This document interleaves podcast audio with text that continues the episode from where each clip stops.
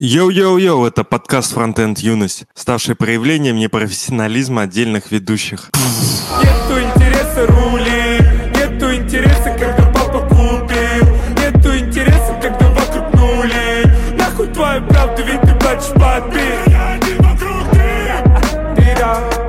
А у меня три младших брата и сестра, и нашу жизнь наладил материнский капитал. Зачем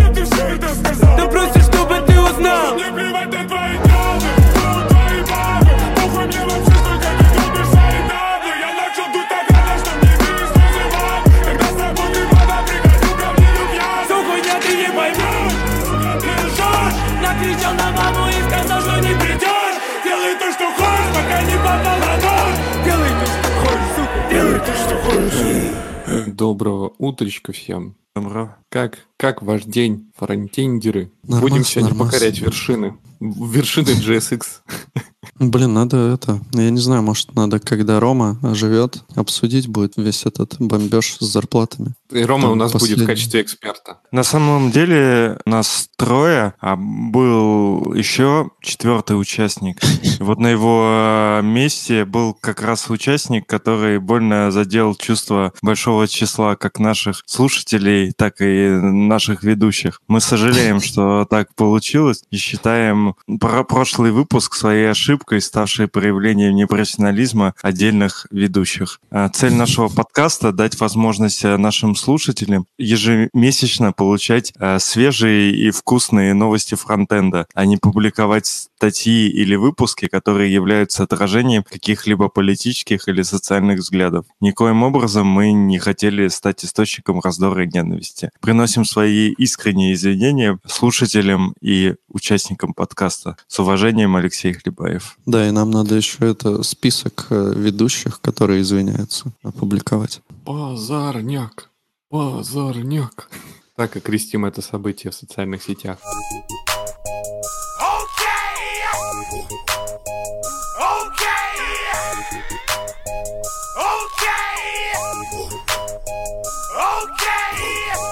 Ну что, а, может быть, начнем с разогревочной темы про юнит-тесты? Да, давай, Алексей Давай. как раз да, Ого, почти готов. Ты же вкинул. Ну, на самом деле я не глубоко углублялся в великий русский язык. А Илья Климов в Твиттере написал про юнит-тесты и упомянул Кента Дотса. Ну, видимо, нужно было немножко, так сказать, разжечь. Хотя, кстати, вот это сразу меня и немножко насмешило, что, получается, в тредике он упоминает Кена Дотса, все последующие ответы идут тоже Кену Дотсу, но тред на русском. И типа, че- ну, лабуда происходит. То есть чувака постоянно упоминает, ему там сыпется, он приходит, наверное, с транслейтом сидит, типа, переводит, но ему же интересно, типа, что там происходит. Кажется очень странно. То есть, э, может быть, все-таки, если ты упоминаешь человека, можно попробовать и на его языке написать. Ну, я не знаю, в общем, вот, вот это тегание в Твиттере отдельная тема. Ну, в общем, как обычно, пошел холивар на тему того, лучше использовать э, юнит-тестирование или интеграционное, shallow или mount.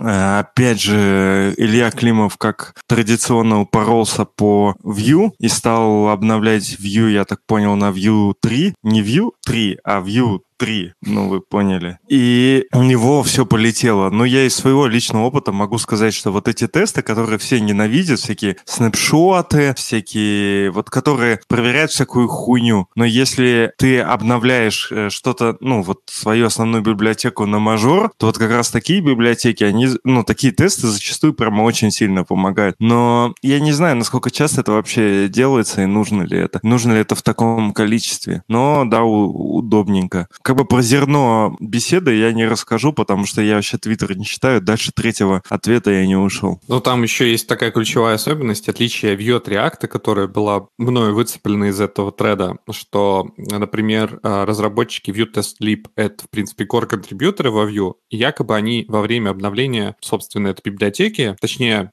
поддержки новых версий Vue в этой библиотеке, они стараются, типа, совместить, как это, обратную совместимость соблюсти, и сильно не меняют формат э, э, выдачи вот этого дерева, которое выдается при снапшот-тестировании. И, соответственно, shallow, ну, shallow, да, рендеринг, он, типа, обычно более стабильный во Vue, в отличие от React. И наоборот, что, типа, маунт чаще там ломается, так я понял, в Vue, что вследствие приводит к тому, что дебажить придется это все. А маунт в React, ну, кажется, что нет, скорее просто маунт. Э, когда ты маунтишь что-то в тестах, то когда у тебя что-то ломается, то ты должен, типа, пойти дебажить. И у тебя не снапшот-тесты фактически, а, ну, типа, поведение. Ты через маунт тестируешь, и это может что-то сломаться, неизвестно в каком месте. И Vue в Shallow работает постабильнее, потому что Core Contributor следят за тем, чтобы формат совместимый был. А еще интересная тема, что, опять же, рассказываю, за что продал, но, насколько я понимаю, зачастую может использоваться при даже для юнит-тестов использоваться маунт. И это может быть просто как, ну, не, неоправданная штука да, в данной ситуации. Маунта еще есть проблема, что он э, дольше отрабатывает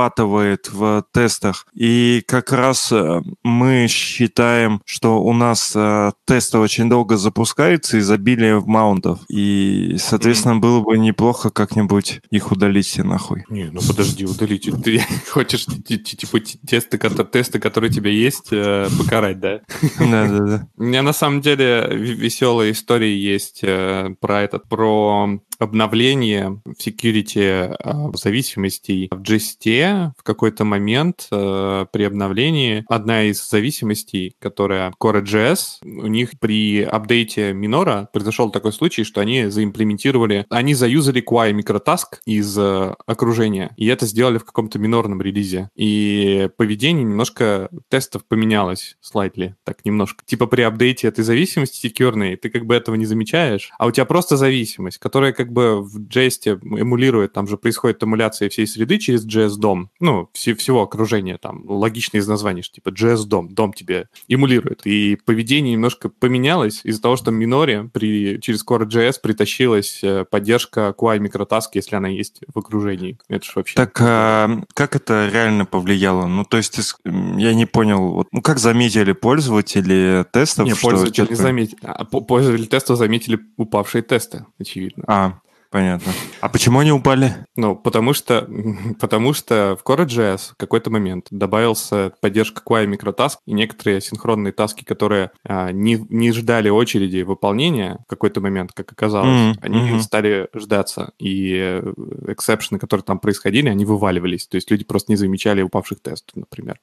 То есть наоборот, типа раньше тесты неправильно работали, а когда чуваки э, да. внедрили эту штуку, так и ладно. Но единственное, да, я так понимаю, что ты им больше в укоры ставишь э, неправильное версионирование и не предупреждение соответствующее. Ну, классика фронтенда. Нет, они, может, и предупредили где-то в changelog, что они там добавили поддержку, но это как бы очень такое, очень косвенно влияет на вещи. Подожди, а в Твиттере? Если в Твиттере написали, вон Саня все знает тогда. Я, кстати, придумал название для подкаста, может, не для этого, для Дом Периньон.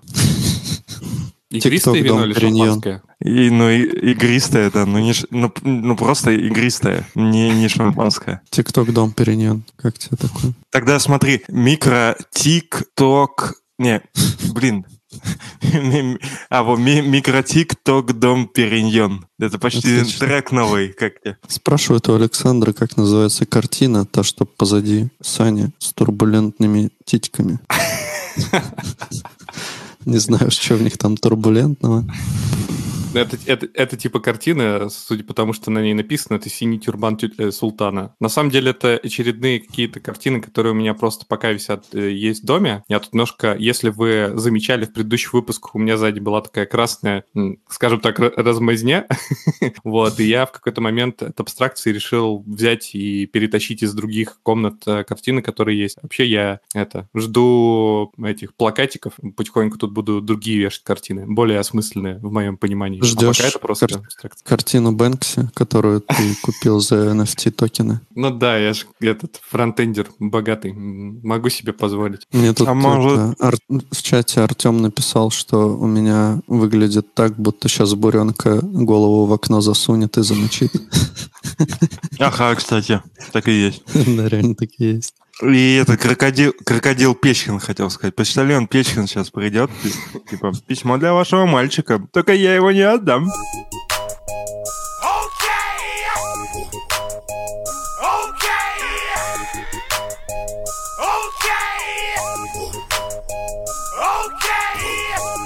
А я, кстати, придумал, я нашел статью, но я ее не читал. Но вообще эта статья — это вопрос на собесе, и мы его периодически э, эту тему обсуждаем. Поэтому вместо того, чтобы прочитать статью, я задам вам вопрос. Вопрос по поводу того, когда нужно и не нужно использовать use callback. Мгм. Потому что я все равно Так мы- сталкиваюсь с тем, что люди прямо активно используют Зачем? тебя. Ну, потому что это типа... Вот я, кстати, в статье что успел прочитать, что многие э, use callback э, воспринимают как черный ящик, э, который, типа, добавишь в код, и будет всегда лучше. Ну, типа, там что-то такое магически красивое происходит, и если ты его добавишь к своей функции, у тебя там уже все заебись будет. Мы вообще как-то это обсуждали, и ну, в статье как раз-таки, наверное, говорится о том, что это нужно использовать только в очень редких случаях, когда ты понимаешь, что ты делаешь. В противном случае у тебя может больше проблем появиться, чем пользы. Там написано, что в некоторых случаях, э, думая, что ты оптимизируешь, на самом деле, наоборот, э, ты замедляешь этим колбеком. Ну, и есть. callback'ом. Да, ну даже не то, что... Ну, как замедляешь, в принципе, потому что те- ты аллоцируешь там дополнительный массив зависимостями, которые, типа, прилетают к термоаргументам use callback, проверка на то, что эта копия новая, она отличается или нет, ну, callback. Я хотел сказать, что если вы на собесе говорите слово «аллоцируешь», то это уже плюс 50 э, к зарплате точно. Да, да, совершенно верно, совершенно верно, совершенно справедливо.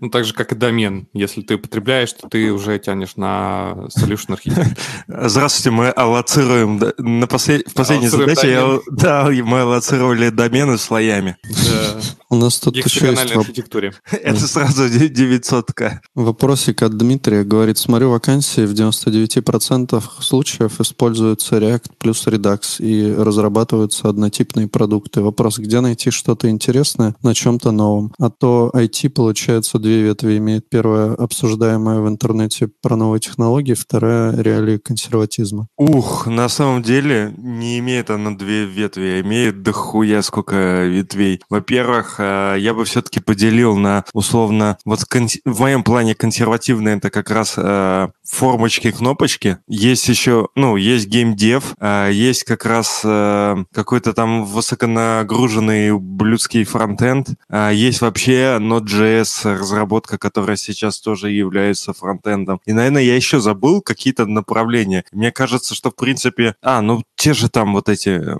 Не помню, с кем мы обсуждали. А, ну, наверное, с Сашей обсуждали, что пилить всякие... Очень популярно пилить э, видео... Ну, видеопроигрыватели. Сейчас же много этих сайтов для онлайн-знакомств и онлайн-казино много, поэтому там вот как раз тоже можно всякого такого и ставки всякие можно попилить интересного, высоконагруженного. Если касательно технологий, то по-хорошему, наверное, нужно иметь такой скилл, чтобы ты пришел в команду, где ты будешь иметь возможность выбирать сам технологии. Ну, на новый проект. То есть э, как-то по-другому, наверное, тяжело будет. Ну, вот нам еще подкидывают там в комменты про крипту и React Native, в принципе, тоже, да. А, да, я забыл, у меня было в голове про React, Native, конечно, да. Ну, не знаю, но, типа, мне кажется, что, наверное, сложно прям найти работу, где ты придешь, и тебе скажут, сам себе выбираешь стек технологий, сам, типа, пилишь интересные классные задачи. Ну, наверное, действительно, в большинстве случаев это React плюс Redux. Не, подожди, подожди. Мы, наверное, все, все-таки, я считаю, что Конечно, вот Рома нет, и теперь можно не, не выебываться. Что все-таки нужно как бы не пытаться все хотеть одновременно. Ну, то есть есть э, в разработке приоритеты. Ну, это я имею в виду разработчиков. Есть приоритет, что ты хочешь. Кто-то хочет э, интересные технологии, кто-то интересные проекты, кто-то, я не знаю, там, удобная в- офис, э, среда разработки, еще что-то. Что? Что-то мне отваливаться стало. Ты как чувак из Яндекса, который говорит, что есть типа работа, где зарплату больше платят, а есть работа, где типа проекты интересные. Вот, ну, как бы по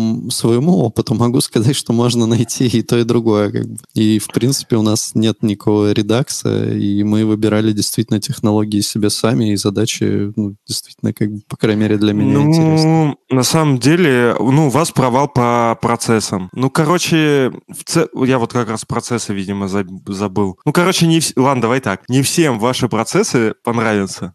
А, Там слишком сложно. Мы, конечно, можем сейчас начать обсуждать. Нет, я, я имею в виду, что все равно...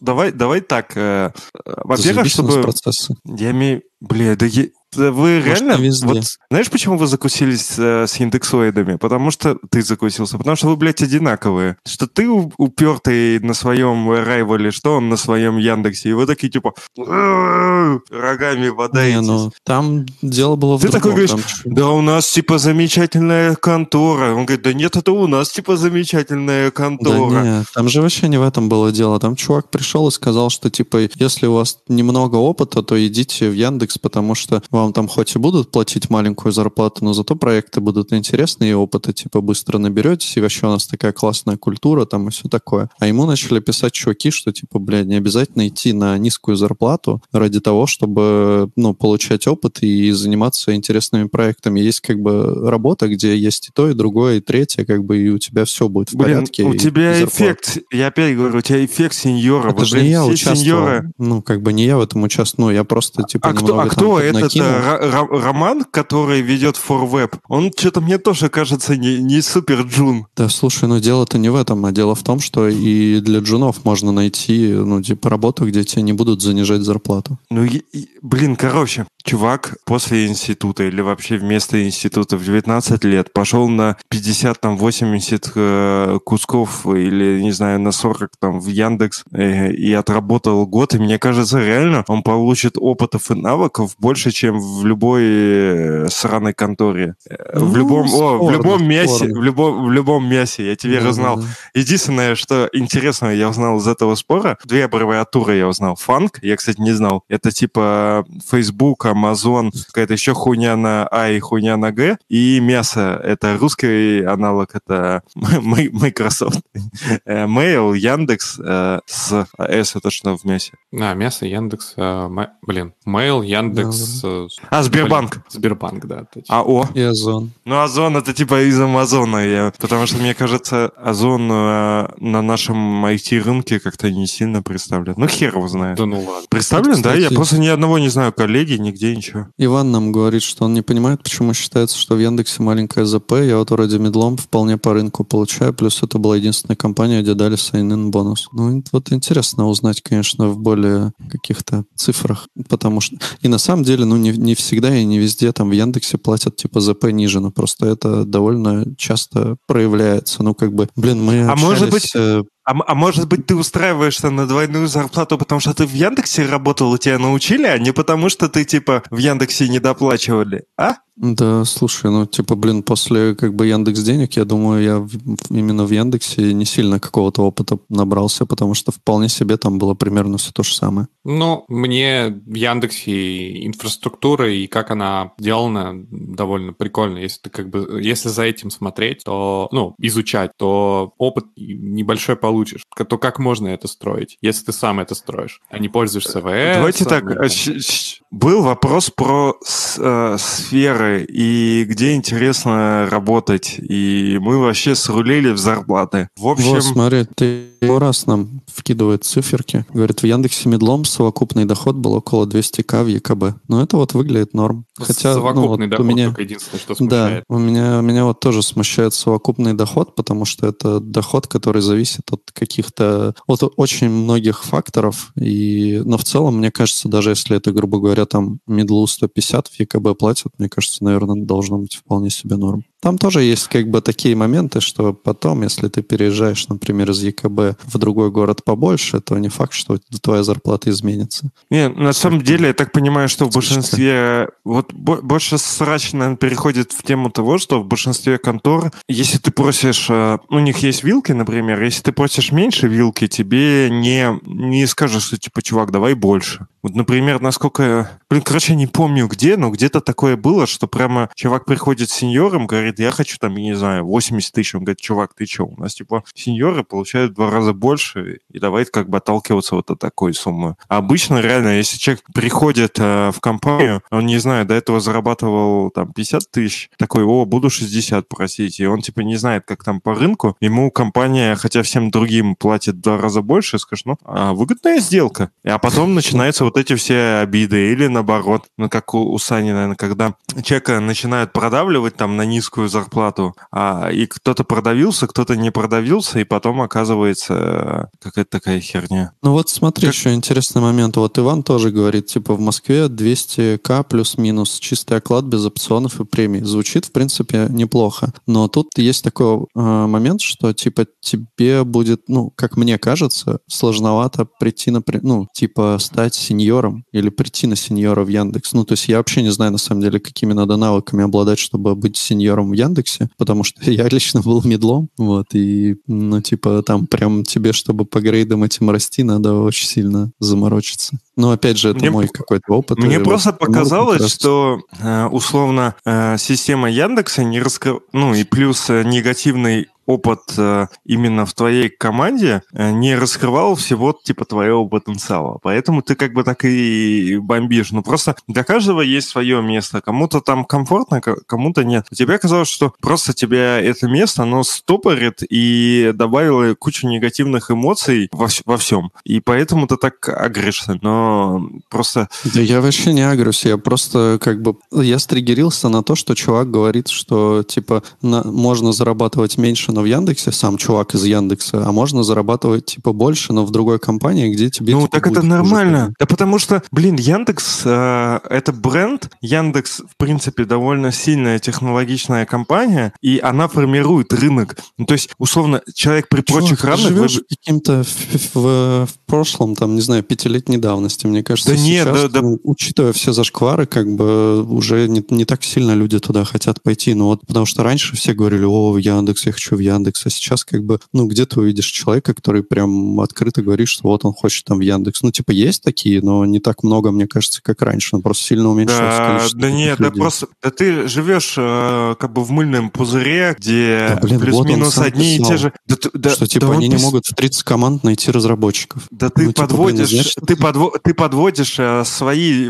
э, взаимоисключи... э, свои додумки и, и идеи к тому, что он сказал. Он сказал, что просто ему не хватает людей. Он не сказал, что он не может нанять людей. Типа, ну, у него был, он писал после этого, да, что там двух человек ему там куда-то не нанять. Но вот этот огромный прирост, ты не знаешь, откуда он взялся. Может быть, у них новые проекты, может быть, еще что-то. То есть внезапно, типа, понадобилось... У нас же тоже такое было, что, типа, решили им там, ну, а, открыть там мобильное какое-то направление, и понадобилось много людей. И, типа, стали закупать. Ну, бывает такое. Мы не знаем причин. Ты сам придумываешь причину, что, типа, у них все хуево с наймом. Ну, никто тебе этого не говорил. Ну, он Но сам же... говорил. он этого не говорил. Он сказал, что ему просто не хватает людей. Ну, ты не знаешь, может быть, это просто сейчас, ну, ему задача, типа, было ноль людей требуется в компанию, а приход... ну, сделали новую команду и понадобилось 30, все. Ну, и ну вот там правильно нас стажеров. поправляют. Да, да, да. Вот то, что это речь про стажеров была. Ну, ну вот интересно, с чем связано именно то, что стажеры мне не хотят идти? Или не то, чтобы, может, не хотят, может быть, из-за процесса найма как бы тоже Да с чего ты решил, что не хотят? Он сказал, что просто нужно 30 человек. Он не сказал, ну, что типа, человек, ой, блядь, как мне тяжело. Ну да, ну, но ты воспринимаешь это, что типа у них все пиздец плохо, они не могут нанять, но и в Твиттере. Я это воспринимаю, что у человека просто есть задача нанять много людей, поэтому он использует все ресурсы, чтобы типа их нанимать. То есть нет никакой проблемы проблемы в найме. Просто конкретная задача тяжелая, им надо нанять много людей внезапно. Вот как я это вижу. Ну, Мне кажется, основная претензия вот всего этого спора это типа день, денежная получается, что типа чуваки же, ну никто же не будет спорить, что если чувак попадает в достаточно хорошую команду в Яндексе, он получит опыт, неважно, ну то есть довольно хороший, нормальный опыт получит, если попадет в нормальную да. команду. Если попадет в хорошую команду, будет вообще отлично. Но, кстати, он там рассказывал про их как бы задачу, про то, что там сколько-то несколько тысяч объектов на клиенте, с ними что-то делать, вполне норм задача, это такая промышленная для чувака-разработчика, э, фронтендера. Соответственно, единственный вопрос, который остался, это типа, что платят мало в Яндексе. Но, с другой стороны, он искал вроде как и не медлов, как я с Лешей согласен, что, в принципе, чувак после университета, который получает довольно такой нормальный, по, если по рынку, может, чутка хуже доход, для него это будет вообще хорошо. И мне кажется, что все равно немножко этот тред раздулся про то, что пришли много обиженных людей, которые в свое время, по их мнению, в Яндексе получали достаточно мало, и пришли и начали просто, ну, наказывать чувака и доказывать, что, типа, платит у вас мало, и все. А, а вот что задачи плохие, там, что-то, по-моему, никто не спорил про это. Да, никто не спорил. Ну вот Ну, еще- Саша настолько, блядь, триггерит, что я, я вообще про другую... Мы, Да мы вообще ты, про другую... ты просто раздуваешь, как бы, ну, я-то не то, что Подожди, там бомбил. Саня, я, просто- я говорил... Подожди, подожди. Я говорил, чувак говорит, что ему некуда пойти работать, что один редакс... э, короче, реактор и редакс один везде. А я стал, типа, классифицировать работы. Ну, Ты просто уцепился за мелочь, привел всю тему в опять, что Яндекс э, при- у- это, принижает зарплаты и вообще говнокомпания, и, и я что-то тут раздуваю. Это Ты как бы... Я как- такого не говорил, что Яндекс... у тебя теперь Яндекс новая политика. Ты те- просто э, за две секунды Мгм. перескочим на Яндекс э, дерьмо. Ты перевираешь М, факты. Я не говорил, что в Забирайте Яндексе на- плохо. Если Яндекс, кстати, выпустит такой сервис, то я требую роялти все.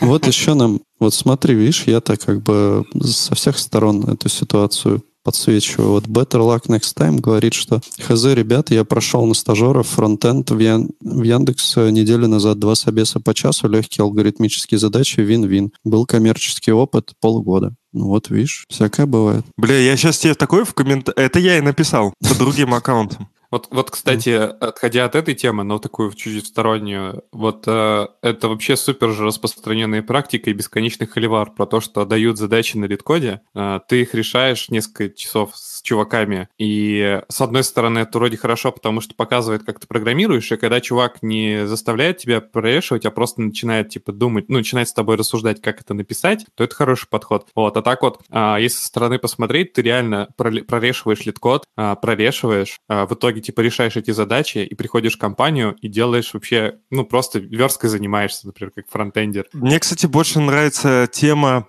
кажется, более честной. Нет уже задачи понять, как чувак там программирует или как он вот в экстремальной ситуации пишет код. Задача, в принципе, понять, что человек типа умеет думать и решать задачи. И мне кажется, что правильно все-таки дать для него удобную, удобный контекст задать ему. То есть э, я, например, ну, когда собешу, я все-таки предлагаю, э, как человек удобней. То есть он может вообще, ну, задачу решить, проговорить словами. Если, типа, этого достаточно, то, ну, короче, сам может выбрать либо словами, либо условным кодом, либо настоящим кодом. И, ну, э, псевдокодом или настоящим кодом. И, в принципе, сам там, как ему удобно, пусть э, решает задачу. То есть, если, условно, я э, хочу, ну, я ставлю задачу, и он четко проговаривает решение голосом, так что мне понятно абсолютно все, что он сделает, то нахуя мне нужен код, я считаю. Я считаю, что не нужен. Типа, если есть такой специалист, что он может все без кода рассказать так, что мне будет понятно, это реально правильное решение, то зачем? Просто зачастую бывает, что человеки реально начинают голосом объяснять, и они не могут нормально объяснить. Тогда пишут кодом, и кодом бывает, ну, реально все Не, правильно. ну, смотря, что ты решаешь. Можно по написанному коду понять стиль, понять, э, действительно, есть ли у него опыт именно в том языке, на который ты его рассматриваешь, если тебя это настолько важно. Ну, типа, если ты ищешь уже, типа, медла, и у чувака заявлен опыт middle Java разработчика, то, в принципе, ты как бы ожидаешь, что он будет писать JavaScript код. А если он, типа, тебе словами расскажет, то, типа, другое. Ну, бы Подожди, подожди, ты сказал middle Java разработчик. Java. Ну, Java разработчик, JavaScript, неважно, тут при язык. э, Нет, ты типа, просто сказал middle Java разработчик, а будем искать, чтобы, ну, смотреть, чтобы нормально на JavaScript писал. Ты тебе в HR надо, мне кажется.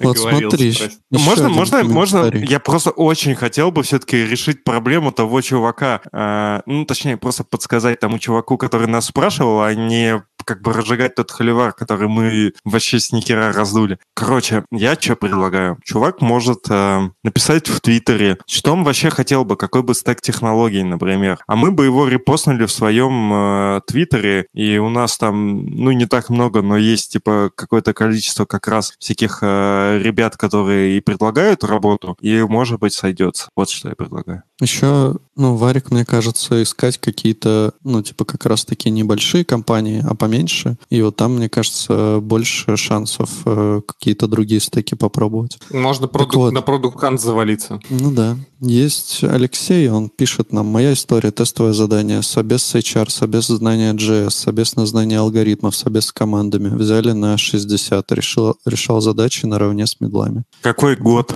2020 какой-нибудь, наверняка. Третий? Да. 2023 год шел. Короче, а на самом деле же можно еще посмотреть, ну, допустим, сейчас э, там с тем же GraphQL довольно часто можно встретить вакансии, ну, прямо и присылают, и я думаю, что если искать там, ну, то есть, если тебе интересен какой-то немножко другой стек, то ты можешь чисто по технологиям прям искать на рабочих каких-то сайтах там и все. Или на LinkedIn, или там еще где-то. Но stack-driven development, блин, stack-driven поиск, это, конечно, мне кажется, с одной стороны норм, с другой стороны, блин, не знаю. Н- Но я вот пыта- другого начинает было. Пытался Сане это сказать в, в начале, что есть разные направления. Ну, у чувака, как мы, а, судя по тому, что он написал, просто приоритет в данном случае стек. Ну, пусть как бы по стеку и ориентируется, ничего в этом страшного нет. Ну да. Ну, типа, а есть люди, Так. которые, представляете, только по зарплате выбирают место. И ничего, живут, радуются жизни. Ну, может быть, может быть, есть такие. Да, Еще- смысле, не- Конечно, есть, просто они не с нами работают. А в компаниях, где платят нормально? Ну, в смысле, ну, во-первых, эм, полюбас они, ну, работают на, на аутсорсе, да, ну, или где платят нормально. А платят, в смысле, много. А платят много, да, либо за рубежом, либо, типа, в сомнительных конторах, которые, как бы, за сомнительность себе и доплачивают. Ну вот сейчас же довольно популярны, кстати, как раз-таки всякие стартапы по финтеху и крипте. Э, И вот там, я думаю, платят прям неплохо, а стек, ну, наверное, стек тоже, скорее всего, интересный, потому что там скорость, я так думаю, важнее, чем э, А там, мне кажется, как штуки. раз из-за того, что они с нуля начинают, из-за этого можно самим прийти и сказать, о, э, как это, Solid, отличный фреймворк, погнали. эффектор, и эффектор, берем все. Да, запаковываем. Solid, Solid сват- э, схватки, в связке с эффектором, бомба.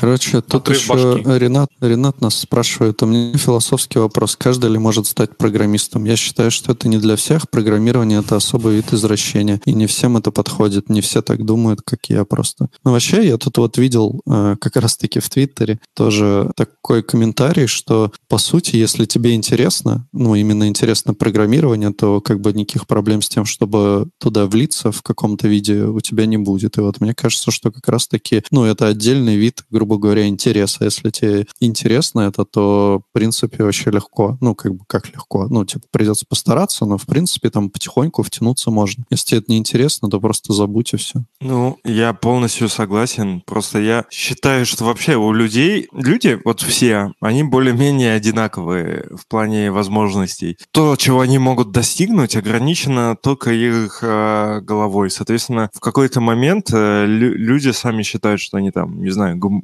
гуманитарии или что они типа не могут, что программирование это там слишком сложно, или просто, ну, начинают даже заниматься программированием, и им там неинтересно, то это реально не их. А есть люди, которые...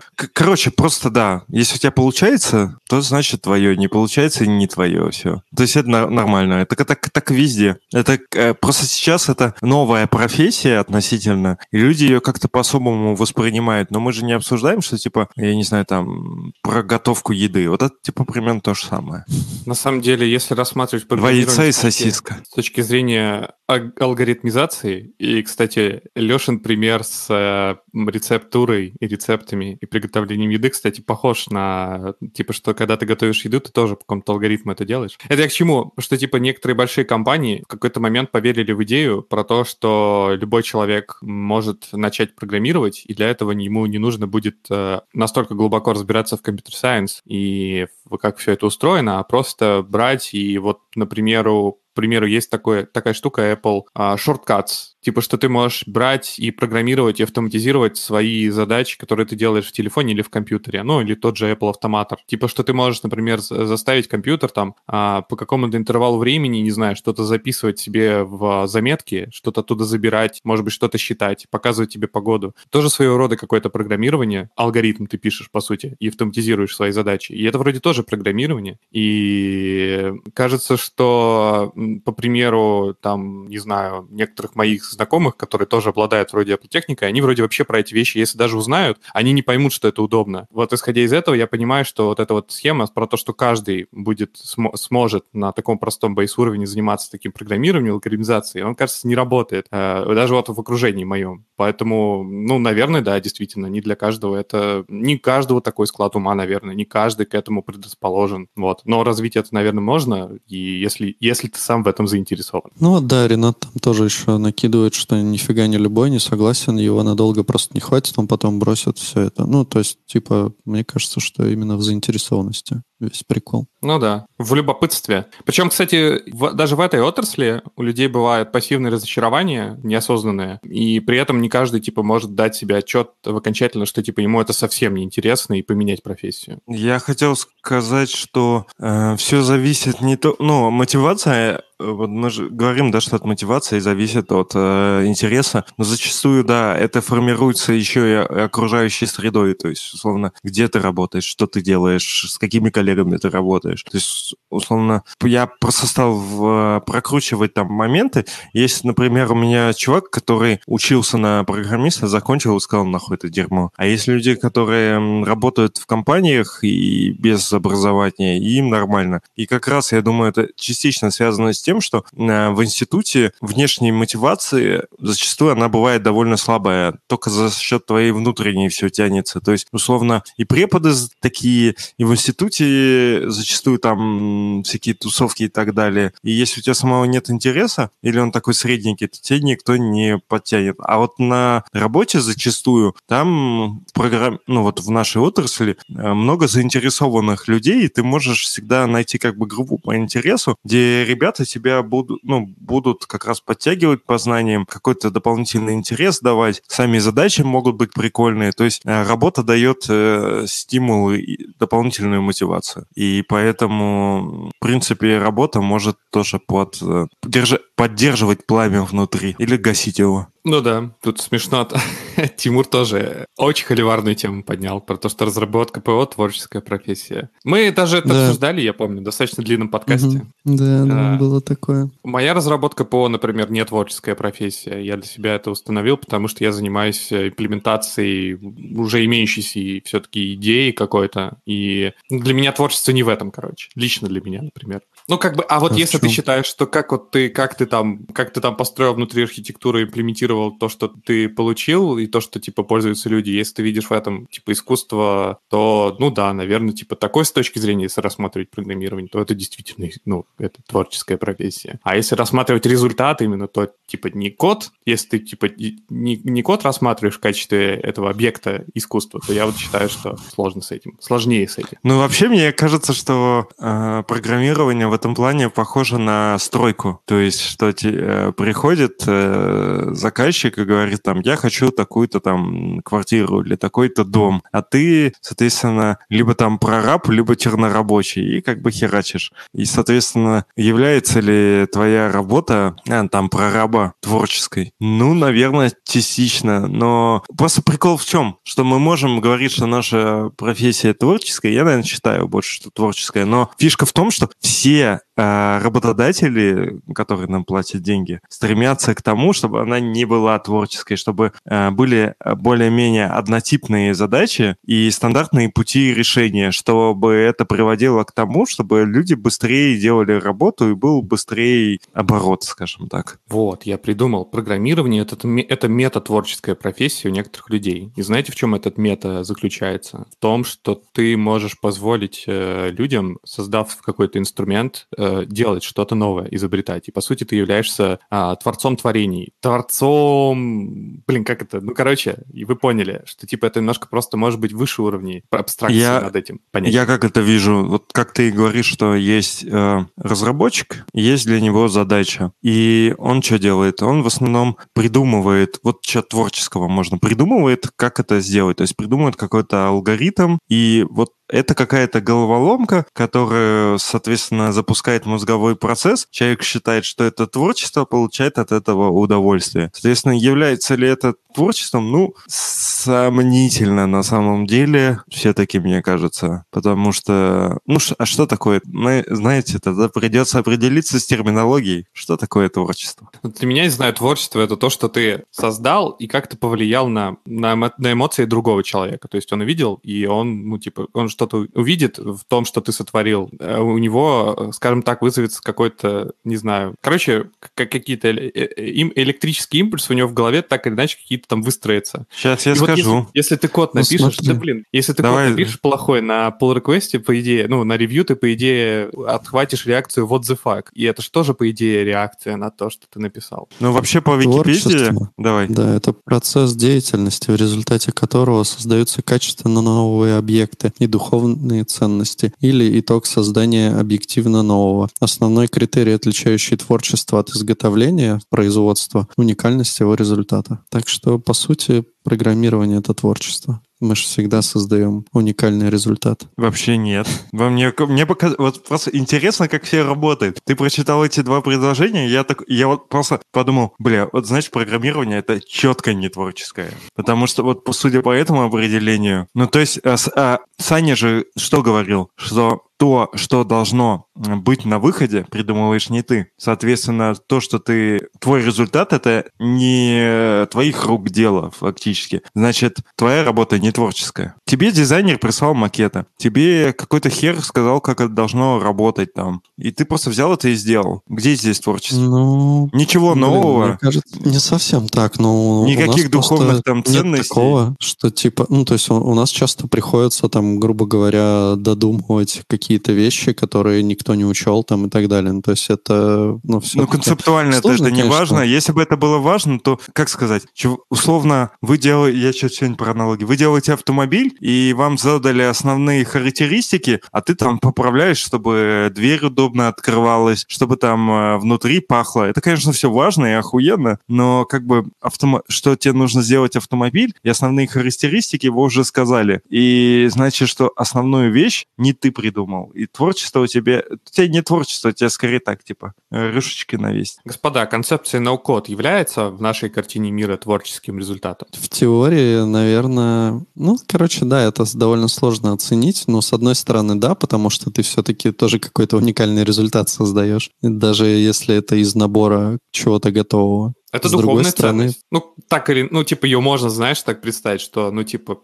фактически, когда нам один человек в гитхабе выложил этот репозиторий ноу-код, фактически он каждому из нас в сознание вложил вот это вот нечто новое. И каждый раз, когда ты говоришь про концепцию ноу-код, ты вспоминаешь про эту вещь, ты про нее знаешь, то есть она у тебя в мировоззрении, она теперь осталась навсегда. Это как с, ну, с, с, с квадратом Малевича, типа ноль искусства. То же самое абсолютно. Ну, вот с этой точки зрения это вроде звучит, как ты что-то новое сотворил и повлиял на большое количество своих коллег. Вот. Ну, ну вот, некто SV1 Нет нам говорит, результат дизайнера – уникальный макет, результат программиста – уникальный функциональный продукт, и то, и то творчество. Ну вот я, наверное, больше склонен к такому, как раз пока Алексея нету, а, что все равно ну, от того, как ты это реализуешь, зависит конечный результат. Ну, то есть ты можешь забить на все хер, например, да, там на какие-нибудь, к примеру, не знаю, там валидационные ошибки, там еще что-то, да, а можешь там взять и пойти накрутить тут, там, типа всяких таких прикольных каких-то штук, добавить анимашек, там еще что-то, там какие-то обработчики там для того, чтобы это было удобно делать, там, допустим, с клавиатуры, там, то есть у тебя может не быть такого требования в принципе, но ты как там довольно опытный чувак можешь сделать какие-то такие вещи, которые от тебя никто не просил, а ты их сделал, потому что, ну, потому что тебе прикольно самому это было сделать, потому что это интересно, и, ну, тебе хочется, чтобы твой результат, он был не просто, типа, вот дали задачу, ты ее сделал, а чтобы это был, ну, какой-то законченный, классный, ну, качественный продукт. И мне кажется, это все-таки ближе к творчеству, чем к простому, типа, шлепанию чего-то бездумному. Че, ну, че может, без, может быть, а? закроем эту тему? Да, давайте, да. Я, кстати, посадил себе на мысли, что отсутствие Ромы даже не ощущается, да? Что, типа, как будто он реально присутствует в подкасте, вот его, как бы, присутствие, как обычно, да? Типа. Ну. а, только не хватает, он сейчас такой, типа, вошел бы и сказал, так, это, наверное, единственное, что я скажу за весь подкаст, какие-нибудь два предложения, и опять такой. А Евгений говорит, что не хватает срачиков Ромы с Лехой, как старые добрые. Ну так вот, видишь, Рому все помнят. Ну, на самом деле, Хорошо. да, я... Помните, мы же в некоторых выпусках так срались, что прямо потом после выпусков, блядь, даже общаться не хотелось друг с другом. Мне кажется, что я даже тоже в таких срачиках участвовал. Мне кажется, да. Ну, просто иногда... Просто с Ромой у нас было то, что мы, мы оба, типа, срались. Обычно было такое, что вроде всем норм, а, а кому-то не норм. С Ромой у нас было прям, что все, всем не норм. Все такие выходят, типа, бля, какая-то гнетущая обстановочка вышла.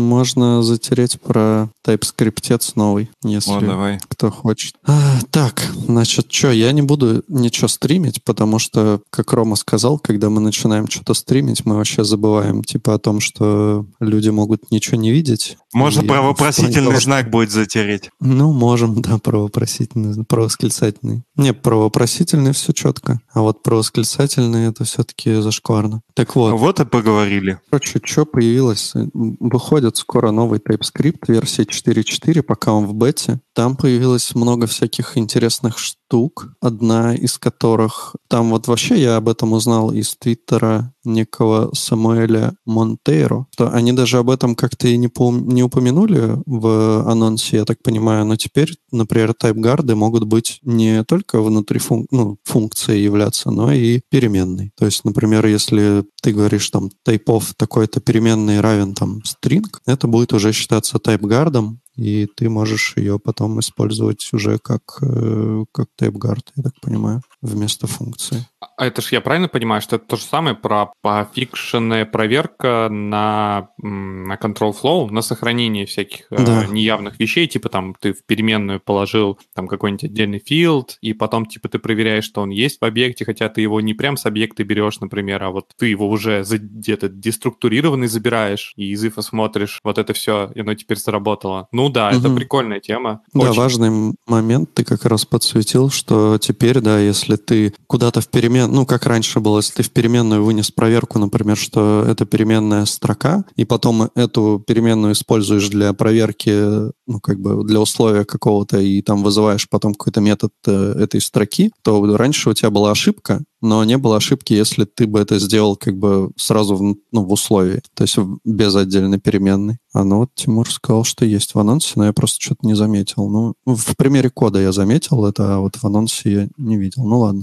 И да, теперь можно выносить спокойненько в переменную какие-то вещи и не париться о том, что TypeScript не поймет, что ты там что-то уже до этого проверял. А, есть в анонсе. Это ж 4.4 бета. Да-да-да. Да, так, есть. что у нас там еще появилось интересного? Вот насчет э, что-то там индекс сигнатуры, сим, символов и темплейтов. Э, я так понимаю, что раньше, видимо, тоже какие-то были проблемки с э, проверкой в дженериках на символы. Или что это, я вот не, не очень, честно говоря, понимаю. Хрен его знает, короче. Я, я просто так, типа, очень листал статью наискосок. А, ну вот, кстати, я еще не понял такой момент. Они же давно уже рассказывают про то, что типа в try-catch е error он будет unknown, а не any. И мне кажется, что это завезли еще там пару версий назад. Но вот они опять пишут про то, что а, это, видимо, отдельная настройка, и ты можешь ее задать, и тогда, да-да-да, use unknown in catch variables. И тогда у тебя вместо any error будет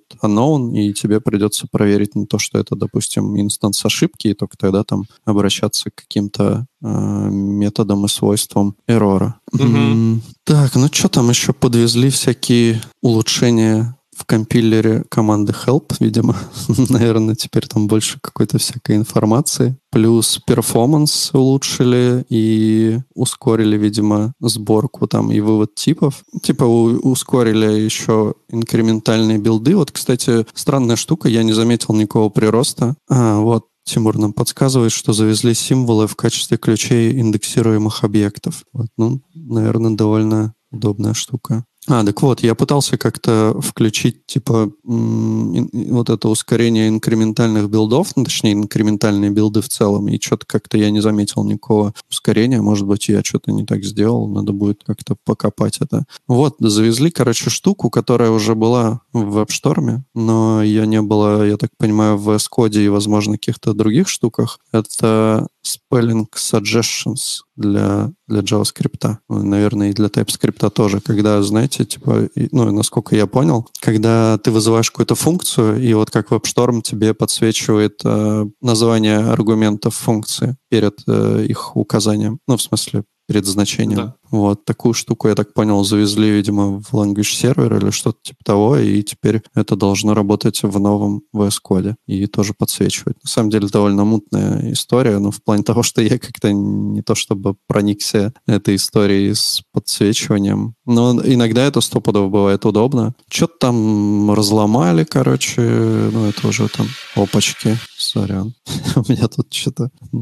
А вам не слышно или слышно? Слышно чутка. Так, как легкий шорох Сейчас хотя бы окно прикрою. Да нормально слышно. Ну, мне хорошо слышно. Что-то сломали в TypeScript. Что-то на самом, на самом деле про подсветку аргументов, про то, что ты говорил, типа, что показывается при вызове, какое именно название свойства ты сейчас э, через запятую указываешь в сигнатуре. Не, полезно, особенно если большая кодовая база, и ты какой-то новый этот метод дергаешь, который интуитивно ты вызвал. Мне кажется, что прикольно. Ну, в WebStorm я использую, PHP-шторме, и довольно радует. Ну, наверное, наверное, мы что-то упустили, но, в общем, э, прикольно было бы заюзать. Ну, то есть некоторые вот вещи, от которых реально бомбило, поправили, что раньше, если ты что-то в переменную вынес, то как бы ты все равно не можешь ее потом использовать нормально для проверки. Это вот, мне кажется, вообще киллер фича. Абсолютно согласен.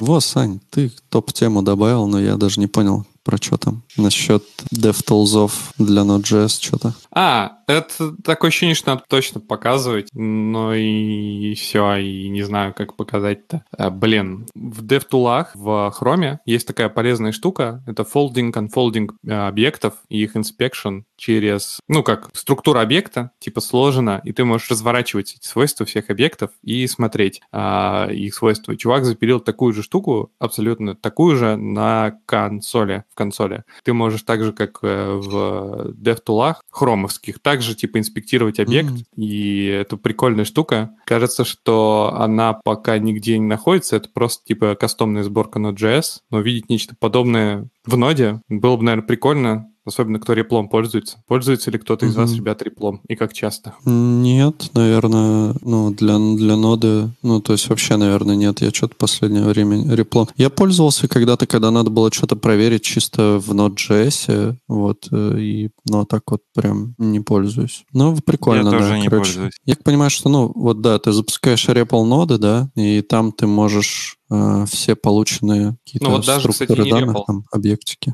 Здесь он даже вот просто index.js файл запускает, и, видимо, он там вызывает какой-то его кастомный инспект, uh-huh. который взаимодействует с этим, с терминалом, с TTI, и просто он его типа фризит, и там, видимо, как-то просто уже начинает обрабатывать. Ну, это, да, да. Там, как он такой консолок? Блин, классно, классно, это прям удобно, может, завезут в ноду. Наверное, возможно, я, я бы за это затопил, прикольная тема. Хотя, конечно, вообще, на самом деле, даже в хроме это работает все не так уж прям классно. Ну, потому что если тебе там надо скопировать там что-то, иногда это прям бывает вообще супер неудобно. Потому что если ты хочешь чисто там значение скопировать или еще что-то, тебе надо как дурачку там выделять все это курсорчиком. Ну, то есть не, не супер удобно. Я, кстати, не знаю, может быть, есть что-то типа хоткей там какие-то или что-то такое. Еще раз, можешь сказать хоткей для чего? Ну, короче, когда ты там, не знаю, у тебя прилетает в консоль, допустим, какой-то большой объект, ты ага. его как бы можешь раскрывать, и там у тебя будут всякие там свойства, массивы какие-нибудь, еще что-нибудь. И вот чтобы если тебе оттуда надо какую-то там часть скопировать или значение чего-то там, оно работает вот вообще не супер удобно. Ну, то есть ты можешь куда-то там нажать, и он О. тебе начнет это раскрывать вместо я того, тебе, чтобы Я тебе могу ты... сказать, я тебе могу сказать, как ну. это сделать. Есть в Chrome, если ты Chrome DevTool'ами пользуешься, кажется, есть э, такой волшебный метод, про который не все знают, копи. Да, копия есть. Ты же можешь, типа, Но... свойство обратиться и скопировать. Ну да, да, не, я даже так делал недавно, да. Но это придется тебе как бы понимать, э, в каком месте там объекта, куда тебе там дойти, а если это массив из тысячи там типа элементов. Ну, короче, не, я понимаю, что в принципе это можно, да, через копию это все сделать, но было бы удобно, если бы можно было просто типа там на какое-то, грубо говоря, свойство в объекте нажал, типа скопировать и все, и он тебе там или скопировать значение. По-моему, такого нет. Приходится там как курсорчиком, особенно если значение длинное, там очень длинное, ну, короче, прям не очень. Вот было бы круто, если бы кто-то сделал такой интерактивный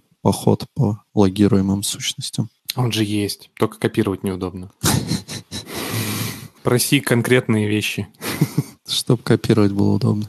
У меня Просто вот есть, у меня- есть микроопыт э, контрибьютинга Firefox 7-летней давности. Можно вот в Chrome тоже ручки погрузить. Э, у меня была такая тема, что мне надо было таймштемпы, типа, ну, то есть есть объект, в нем есть таймштемпы, ну, грубо говоря, там, from to, да, и тебе, ну, два таймштемпа. Ты начинаешь его копировать из объекта, он тебе начинает этот объект раскрывать, типа, ну, потому что он же сначала в сжатом виде показывает. Ты нажимаешь на таймштемп, он тебе сначала раскрывает объект, ты пытаешься там, типа, что-то скопировать, он его может обратно там скрыть. Ну, вот, плюс это может быть float, типа, число, ну, с точкой. Вот, там тоже, короче, ну, в общем, ведет себя как-то прям не очень удобно, но, возможно, это просто мой такой кейс был. Вот, смотри, нам Ренат говорит, слушайте, парни, а вы же обещали когда-то нам лайфкодинг, уже было такое? Лайфкодинга не было, но мы точно его обещали. И мы, мне кажется, находимся пока что в поиске идеи. На мой взгляд, это пока что самая большая проблема. Так-то как бы, ну, что, мы, мы готовы, мы бы хотели, но вот... Но мне нам кажется, надо наоборот, что м, не хватает жесткой руки, чтобы взять и сделать.